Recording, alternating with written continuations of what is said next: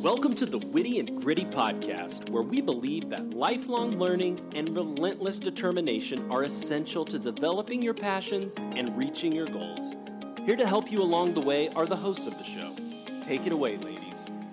Hey y'all, I'm Brooke. And I'm Farron. As educators and high achievers, we're passionate about providing our listeners with effective strategies to help navigate life's obstacles and reach your goals sooner.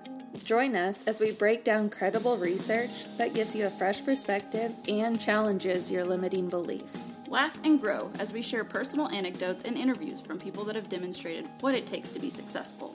By implementing these practices, you will develop your unique skill set and learn how to better serve your community. Get your mind right. And enjoy this time designed just for you. Episode 91. You, Casey Coates, are the closer of the Gooya miniseries. And if you're not in the know, it's Get Out of Your Head by Jennie Allen. And we are so pumped to have you here today. Yeah, thank you so much. I really am honored that you invited me on. Look forward to the conversation. Yes, so Casey is coming in, and we like to provide our audience with growth in all forms mental, emotional, physical health, and then, of course, spiritual growth. So, Casey is a pastor at our church, and he's going to bring the truth to y'all today. Right. So today we're going to talk a little bit about what the Bible says about anxiety, and Casey, a little bit about your story with anxiety, and then just some ways our listeners can actually combat anxiety, biblically speaking. So we've had uh, our past two interviews. It was good hearing from women from different angles, but now it's fun to bring you in to hear you talk about it too. And what does the Bible say? Let's start from the beginning. Um, when did you first realize that you were struggling with anxiety?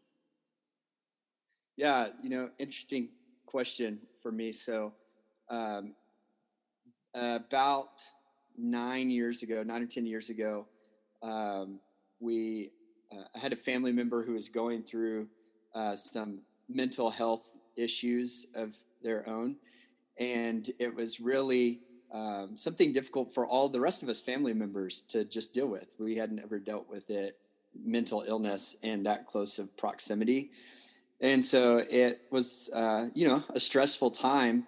And I'm a, I know y'all talk about the Enneagram a lot. I'm an eight on the Enneagram. And so I feel like, okay, I'm going to go into, I got to be strong for my nuclear family. We had, uh, my wife was pregnant with my, our first daughter at that point, And so it's like, you know, I got to be strong for my nuclear family and strong for uh, my extended family and all that. And uh, that worked for a minute. And uh, it just kept building and building kind of the weight to where then one night I remember waking up in the middle of the night, which I never do. I'm a sound sleeper, but woke up in the middle of the night and um, I thought I woke up because my back had locked up, like I couldn't move my back, which that was something new too. I never had back problems. So I was like, this is weird. So I'm to go soak in a hot bath um, and maybe that'll help my back feel better. So I get in the bathtub, and once I'm in the bathtub, I start having an all-out anxiety attack. First time ever in my life, didn't know what was happening. I just felt like I was breaking down, and I, I at the time I wasn't. This is an anxiety attack. At the time, I was like, what I, it felt like I was sliding down a deep dark hole. Um, the way I describe it, I don't know if anyone's ever seen the movie Get Out, but there's this scene in Get Out where he's talking to the counselor therapist woman, and yeah, he falls back in his chair into deep space, and it's like he's trying to yell and he can't even get a word out, and his arms and a slow mo, and um, I couldn't get a grip on anything. So I think that scene of that movie is the perfect uh, image of uh, how it felt for me to be sliding down that deep dark hole of anxiety.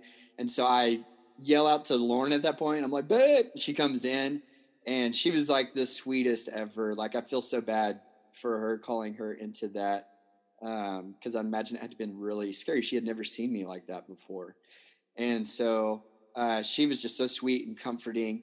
Uh, the next morning, um, Lauren got me a, like emergency appointment with a therapist um, that she was connected to. Lauren wasn't a therapist yet, but her mom was.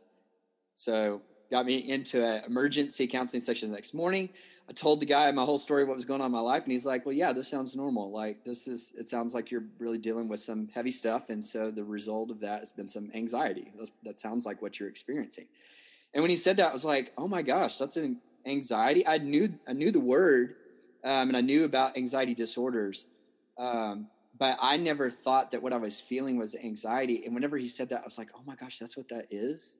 I've been feeling this to a lesser degree my entire life.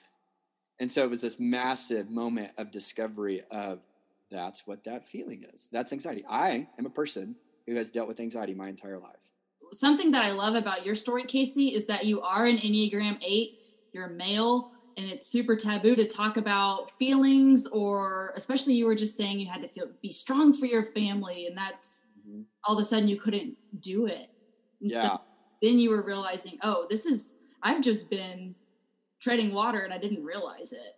Yeah, absolutely. You know, I used to have a different definition, I guess, of what strength looks like. And I thought strength meant uh, that you don't crack under pressure. Now, what I've come to realize, and, and scripture's been so helpful in it, um, is that strength is whenever you're totally willing to out your weakness, to, to lead with your weakness, to put out there, like, I'm really struggling right now. Um, I need help. Uh, that's really strong. Uh, it takes a really strong person to be able to admit whenever they are weak. And that's what scripture says, right? In Second Corinthians 12, probably my favorite passage in all the Bible, um, where Paul's talking about the thorn in his flesh. He says, Three times I prayed for God to take it away from me. And the Lord said to me, But my grace is sufficient for you, for my power is made perfect in weakness. Therefore, Paul goes on to say, I will delight in weakness, insults, hardships, persecutions, difficulties, for when I am weak, then I am strong. Um, and so, really come to uh, like God has just revealed that and done that work in my heart that I don't have to try to be strong. If I'm feeling weak, that's great. Uh, just cry out to God in that. There's great strength and, and strength that others can draw from as well. So you have that moment, you meet with that therapist, he tells you you have anxiety. Do you immediately say, okay, now what do I do? I'm going to battle anxiety? Or did you kind of have this moment where you're like, oh, it's anxiety. I'll just go on with my life. Like, at what point did you decide to, you need to make a change and how did you make yeah lifestyle change? Yeah. So honestly, at that point, um, I not very much changed at all. I really didn't understand anxiety disorders at all. And so I kind of just like the anxiety dissipated over time, went back to a normal um, baseline level anxiety that I live daily basis with or used to. And so I was kind of like, whew, like made it through that. I feel like Casey again. Um, but I always felt like I was waiting for the dark cloud to come back in. I, you know, the two metaphors that always resonate with me are dark cloud or um, tide, like the tide coming in. I feel like I'm always, I was always waiting for the dark cloud to move back in or for the tide to come back in. It's like one moment you're playing in the oceans, life is great. Next thing you know, the tide uh, has swept in and suddenly you are like struggling to keep your head above water. It's like, what happened? I was just playing. Um, and so for the next four years uh, after that first anxiety attack, I didn't have another anxiety attack. So for the next four years, I um, was just kind of hanging on, hoping an anxiety attack didn't happen again. Then uh, I remember the weekend, it was August 1st, uh, 2015. We were having my son's birthday party on Saturday night. Also, at his birthday party, we were going to uh, let our family know and friends know that we were pregnant with our third child um, which I was just a little stressed about that. I didn't know how the family was going to take that news at that point. And so we were going to do that. Then the next morning, I had to preach on Sunday morning at our Sunnyvale campus. And I, at that point, I wasn't preaching every Sunday. And I'm a, you know, I'm a uh, achiever as well. I, I also score really high as a three on the Enneagram. Like I'm achiever. I want every time I preach for people to be like, "Wow, best sermon I've ever heard." And so, I, and I and I didn't feel great about the sermon that I had prepared for the next morning, so I was a little stressed about that.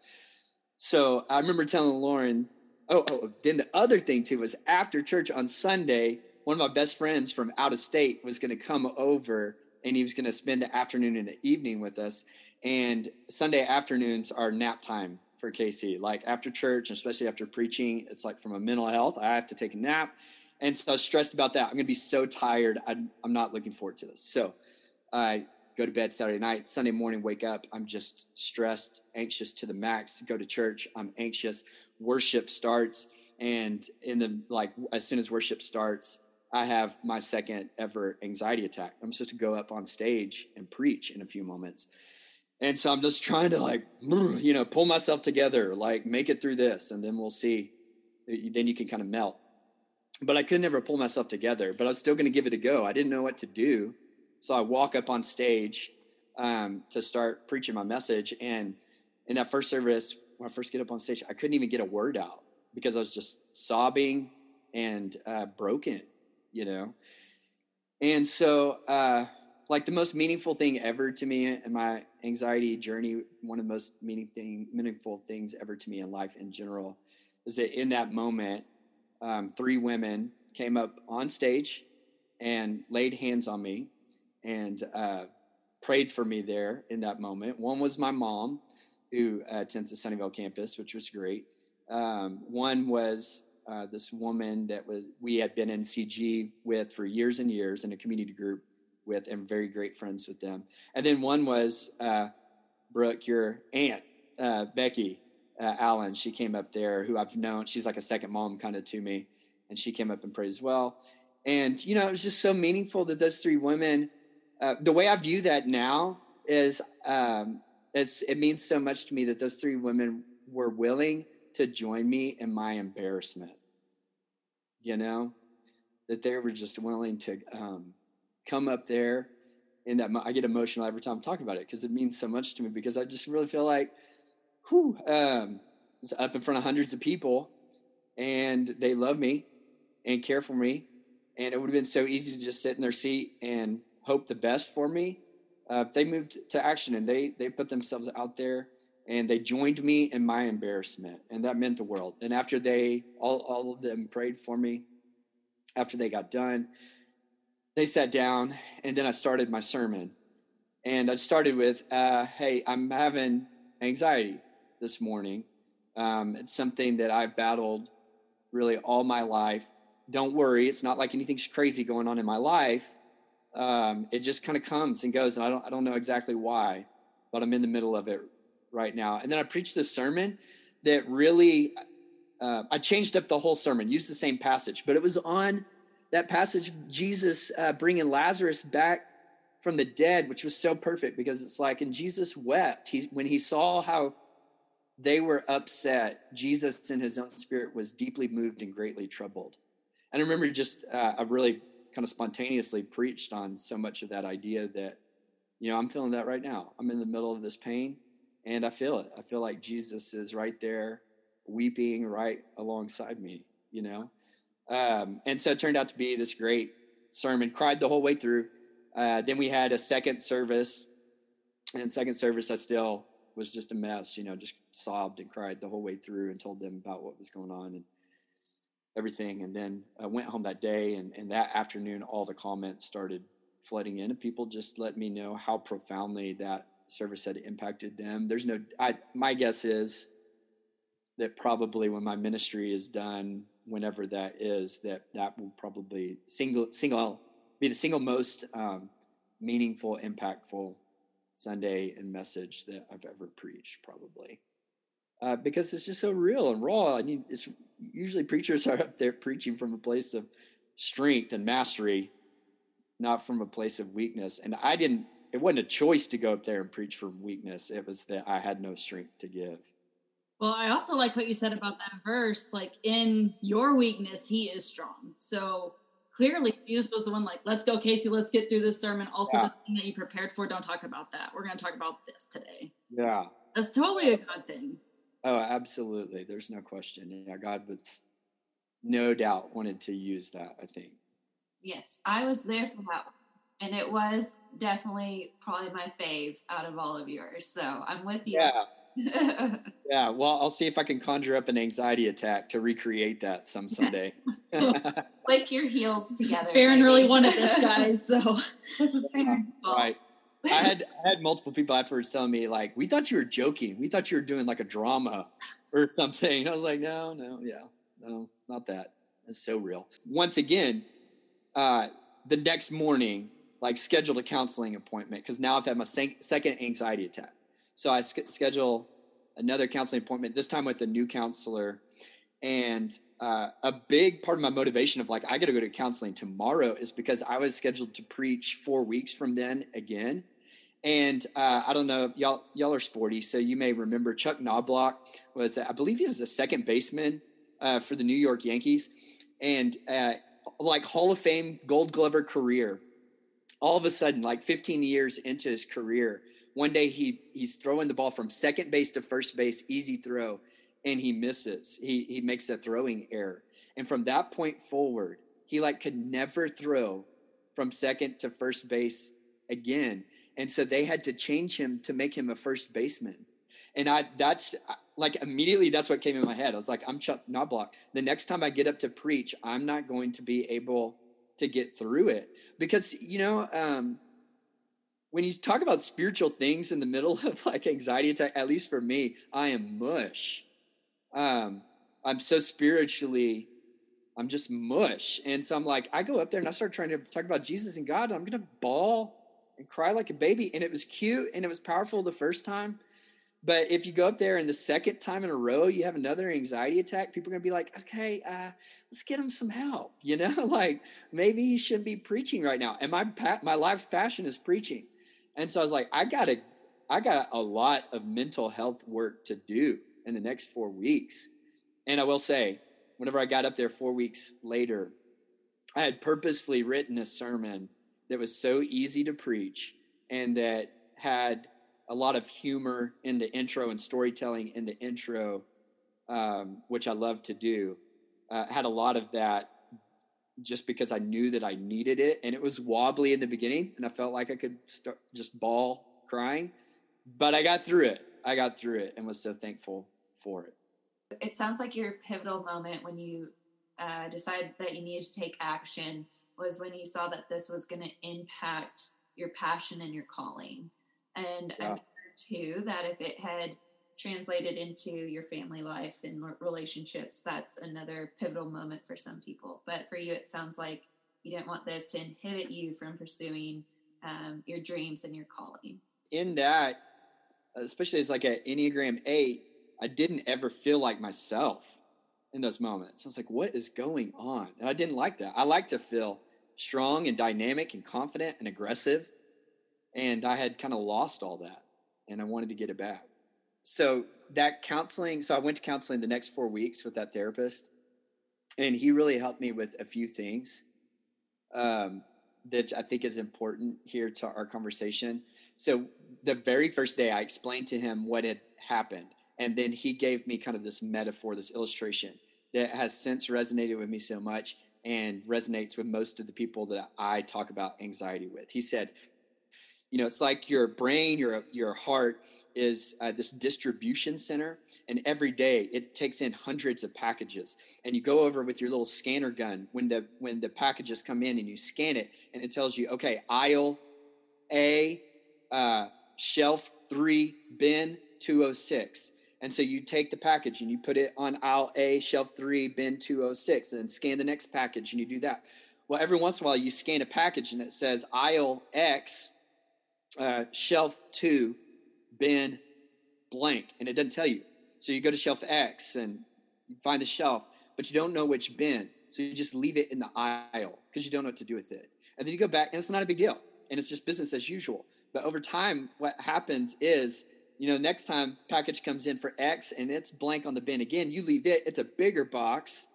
Now, now you got two boxes, one of them's kind of bigger. Eventually, over time, uh, you pile up aisle X so much, it shuts down the whole distribution center. Even things that ordinarily you used to be able to process, now they are triggering you and creating unhealth. Not because that's a challenge, but because of you never dealt with that other stuff there. So you're constantly going through life triggered.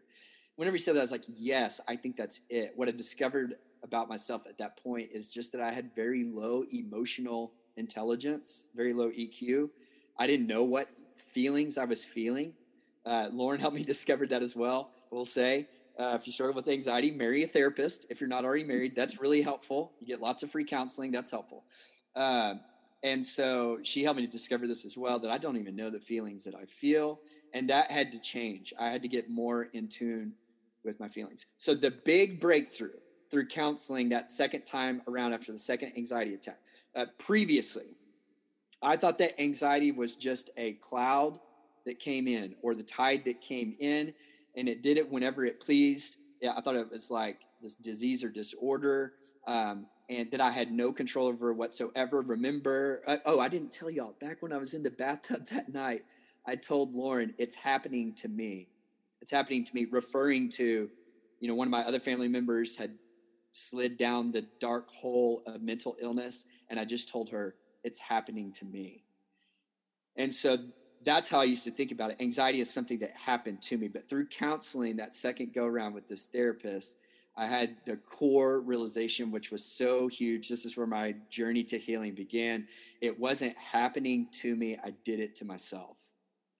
I did it to myself, which some people may be like, oh, that's really, man, that's kind of shaming and condemning. You did it to yourself. No, no, no. It was actually the exact opposite. It was so freeing because what I realized in the exact moment that I did it to myself was if I did it to myself, I can also undo it with God's help in, in the power of Jesus, you know. But if I did it to myself, it also means I can undo it. Um, and that was just a massive realization. And I got that's the moment when I got about the work of coming free from anxiety. Do you think that it took counseling to make that realization that you played a role in it as far as the choice choice. So that's what Jennie Allen refers to is you know, take realize that you have a choice and make that choice because I do feel like some people that seems too abstract that they could possibly have any control. Um, yeah. yeah, you know, uh, Farron, so that Sunday morning when I had the anxiety attack, I started my sermon saying, Don't worry about me. Nothing crazy is going on in my life. All is good. This just happens sometimes. I was so oblivious. I had already told y'all the reason why it happened to me. I had my son's birthday party. We were telling our family that we were pregnant. Uh, I was preaching a sermon that I didn't like, and I'm all like a performance driven type person. My friend was coming in town, and that stressed me out because I wasn't going to get my nap. I was just under a lot of little stressors, and that's what led to it. That was the reason why. It wasn't just happening, it's because my mind was fixated on all of this stuff. Um, and so, do I think I needed a counselor to come to that realization that I did it to myself? I think I would have eventually gotten there, I think. But there's no I mean, I got there kind of in one session with the counselor after my second anxiety attack. I think it would have, it very possibly would have taken me years, decades to get to the place where I realized that I did to myself. I don't know. Maybe it would have been too late at that point. There, there's no doubt that therapy, counseling has been vital to my mental health journey and how quickly I've gotten to where I am today.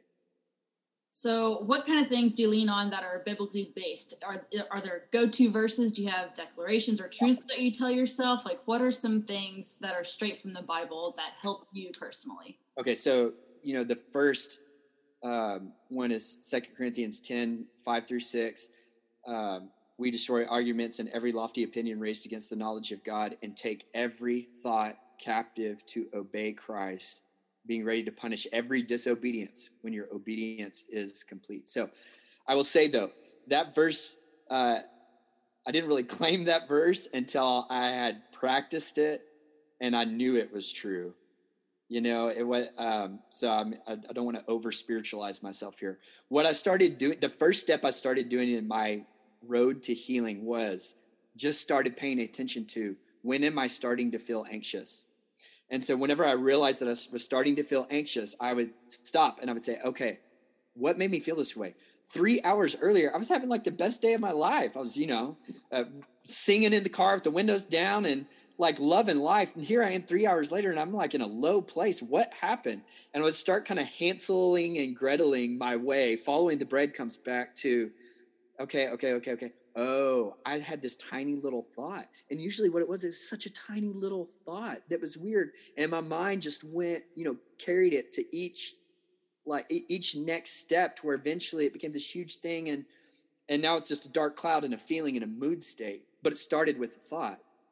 So I got really good at tracing it back down to, oh, it was a thought that I thought six hours ago. That's what it and then I would go and I would correct that thought with a better but believable thought. That's a term I got from Lauren, my wife, the counselor. So you got to correct that thought with a better but believable thought, something that is more true, that's more likely to happen, that's not as catastrophic. And so that's how I really started the journey. But that is all about that Second Corinthians 10, 5 through 6. There are some thoughts rolling around everybody's head that should be prisoners. They should be prisoners. They should be taken captive by now. But we just allow them to roll around our head. I used to think that you just think the thoughts that you think, and that's just what you do. You just you just think the thoughts.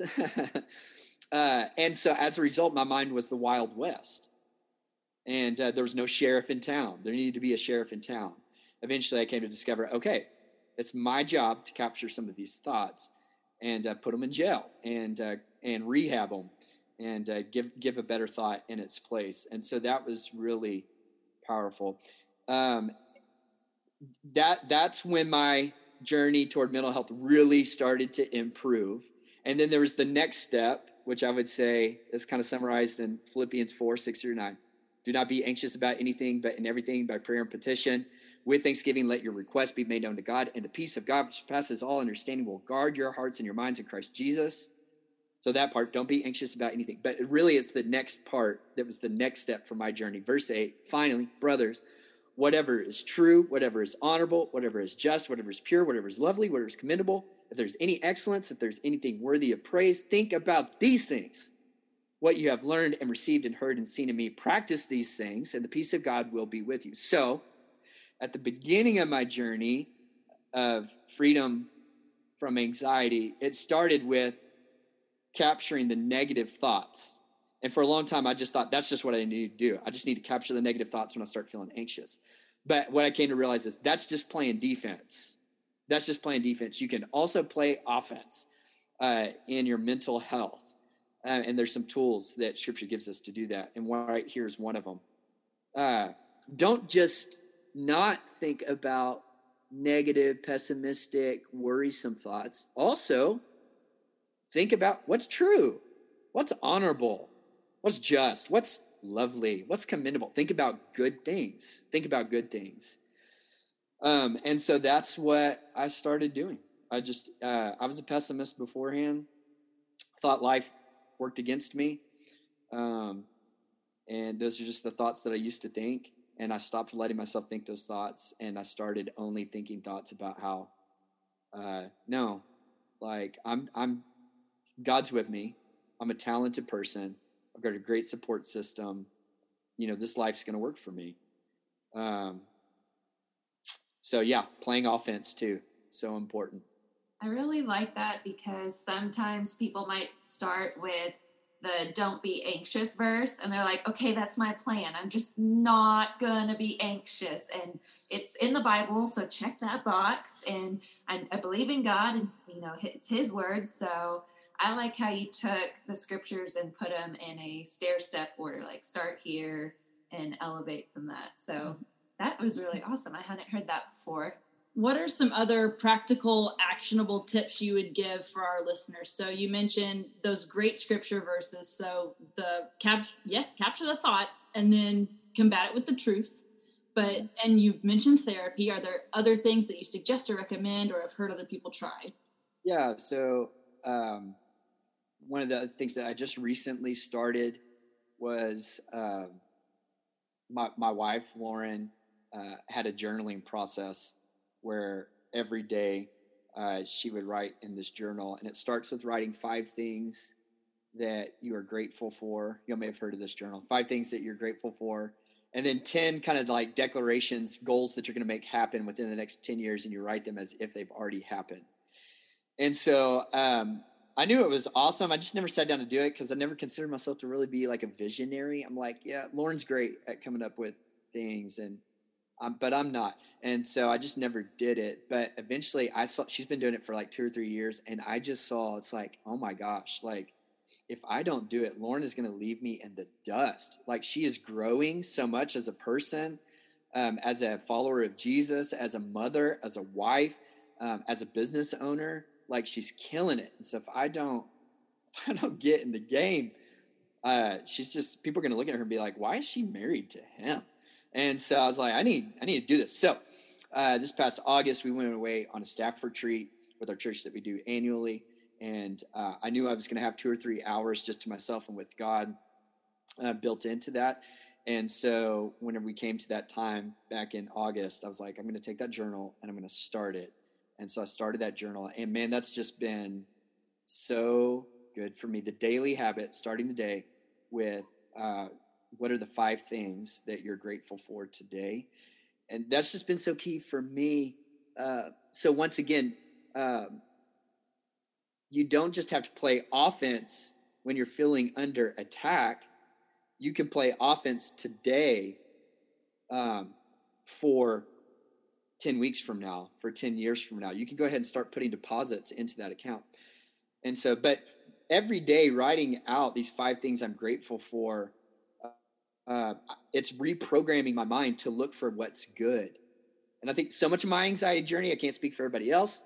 So much of my, of my anxiety journey was thinking about what is bad, what could be bad, what could go wrong, what is going wrong, what that's going to mean for the future. And so when every day you start your day with thinking of five things that that you're grateful for that's good, I really feel like that's been instrumental in reprogramming my mind. And this is just one thing I would say to some people because I, I meet with a lot of people who are battling anxiety because they want freedom as well. And, uh, but sometimes whenever I meet with them, I uh, leave the meeting and I'm like, they don't want to be free because they want to be free from the feeling of anxiety, but they don't want to let go of the worry and the thoughts that get them there. And see, you can't be free from anxiety if you are unwilling to let go of the thoughts that produced the mood state. And so, man, there's sometimes where I meet with some people and I'm like, oh, I hate it. You're suffering. I've been there, but you're not ready to be free, honey. You know, like you ain't, you ain't gonna get there until you are willing to discipline your mind. And I think a big part of that breakthrough has to come to people have to have the humility to be able to say, I've done it to myself. Now, if I can say real quick, because that statement drives people nuts, it makes people mad. And there's there's mental health professionals that have, I've received some blowback from. Now, fortunately, I have my wife, who I kind of have a, a prize fighter in my corner, and so she's with me on this. But that statement of I did it to myself, people don't like that because they're like, no, you don't know. Some people, the trauma in their life and all that. And I get it. I I, I understand what people are saying. They are saying that some people have had such trauma that how can you not have anxiety? You know, it's not their fault. They didn't do that. They didn't ask for that. And yet this was done to them and they were abused or whatever the case. And I would say, yes, yes, yes. I when I say we did it to ourselves, I have all compassion for you. I'm not saying that anxiety is total normal response to the pain and brokenness of the world. It's totally normal.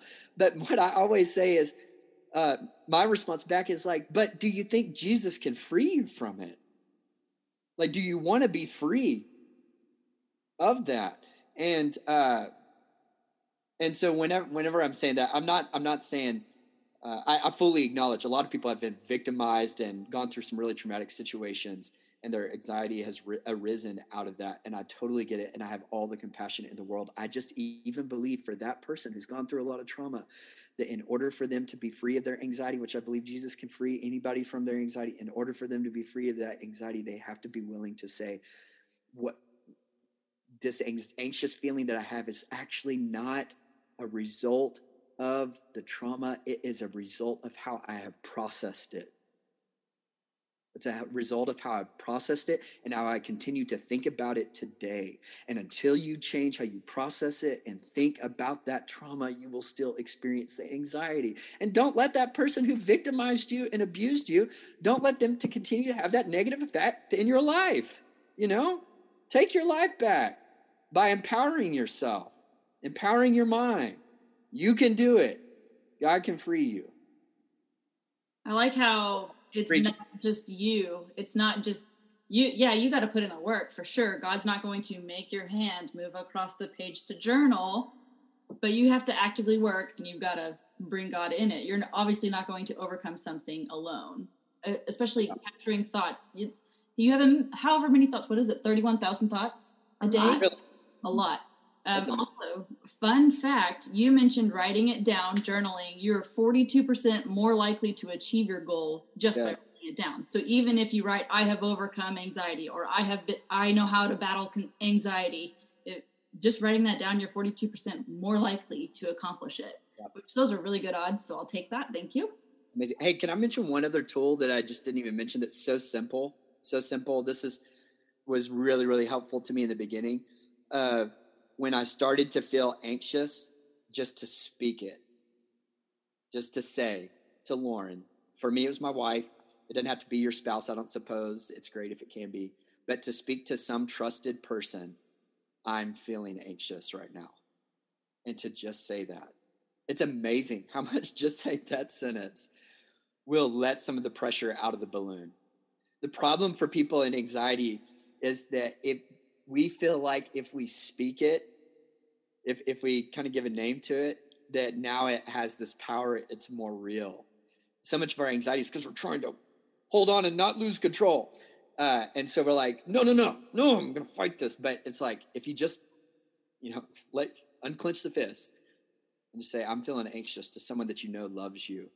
Um, I think that can be a really, really powerful first step for a lot of people in coming free from it. That's awesome.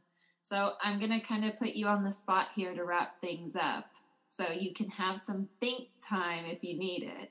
But do you mind closing us out with a prayer? A prayer for any of our listeners that are battling anxiety, or maybe we have listeners who have a loved one battling anxiety. So take as much time as you need. But could you close us out with a prayer? Yeah, absolutely. I would be honored to pray for your audience and all the rest of us. yes, buddy. Let's do that. I'm ready. Uh,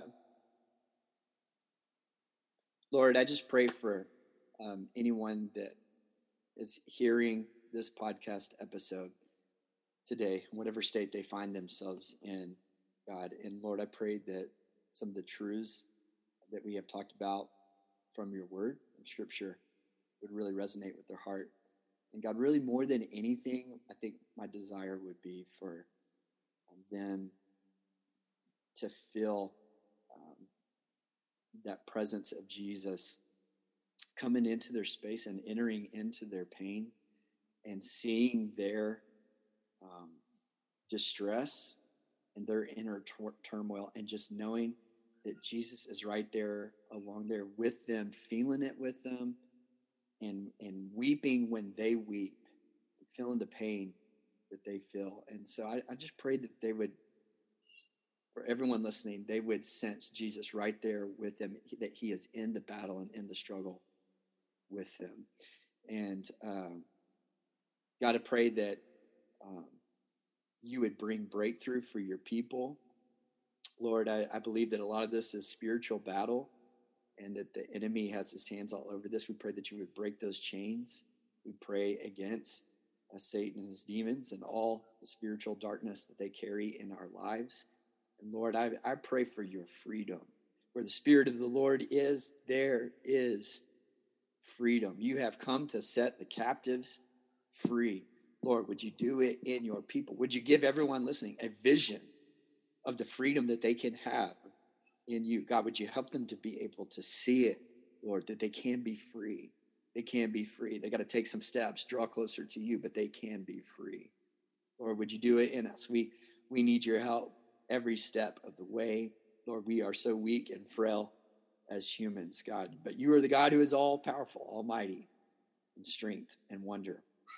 Lord, would you bring that? Would you bring that? And meet us in our weakness and be our strength. Lord, we love you. We thank you. It's in Jesus' name we pray. Amen. Amen. Some of y'all need to like hit rewind a couple and listen to it again. and then uh, tomorrow, listen to it again. and maybe just also clip it and save it to your phone so you can hear it. Yeah, it's my new ringtone. uh, well, Casey, thank you so much for coming on the show. Very insightful, practical, makes sense. I love it. Thank you so much. We definitely appreciate your vulnerability and putting it all out there for others going through similar battles. Absolutely. What an honor. What an honor. Thank you so much for letting me uh, talk on it. It's been a great time. We help busy Christian women get the growth they want by giving them the tools they need in order to have happier, healthier lives. We love providing our Christian based personal growth podcast to our listeners at no cost. If you are enjoying the content, please consider supporting our mission by donating to our Patreon. We're a small team creating the show for our community by researching, recording, and producing the episodes ourselves. Any amount is greatly appreciated. Your support will help offset the cost of making and hosting the show. As a thank you, you can receive exclusive access. For more details on specific membership tiers, visit our Patreon page. Go to patreon.com forward slash witty and gritty. We've included the link in the show notes.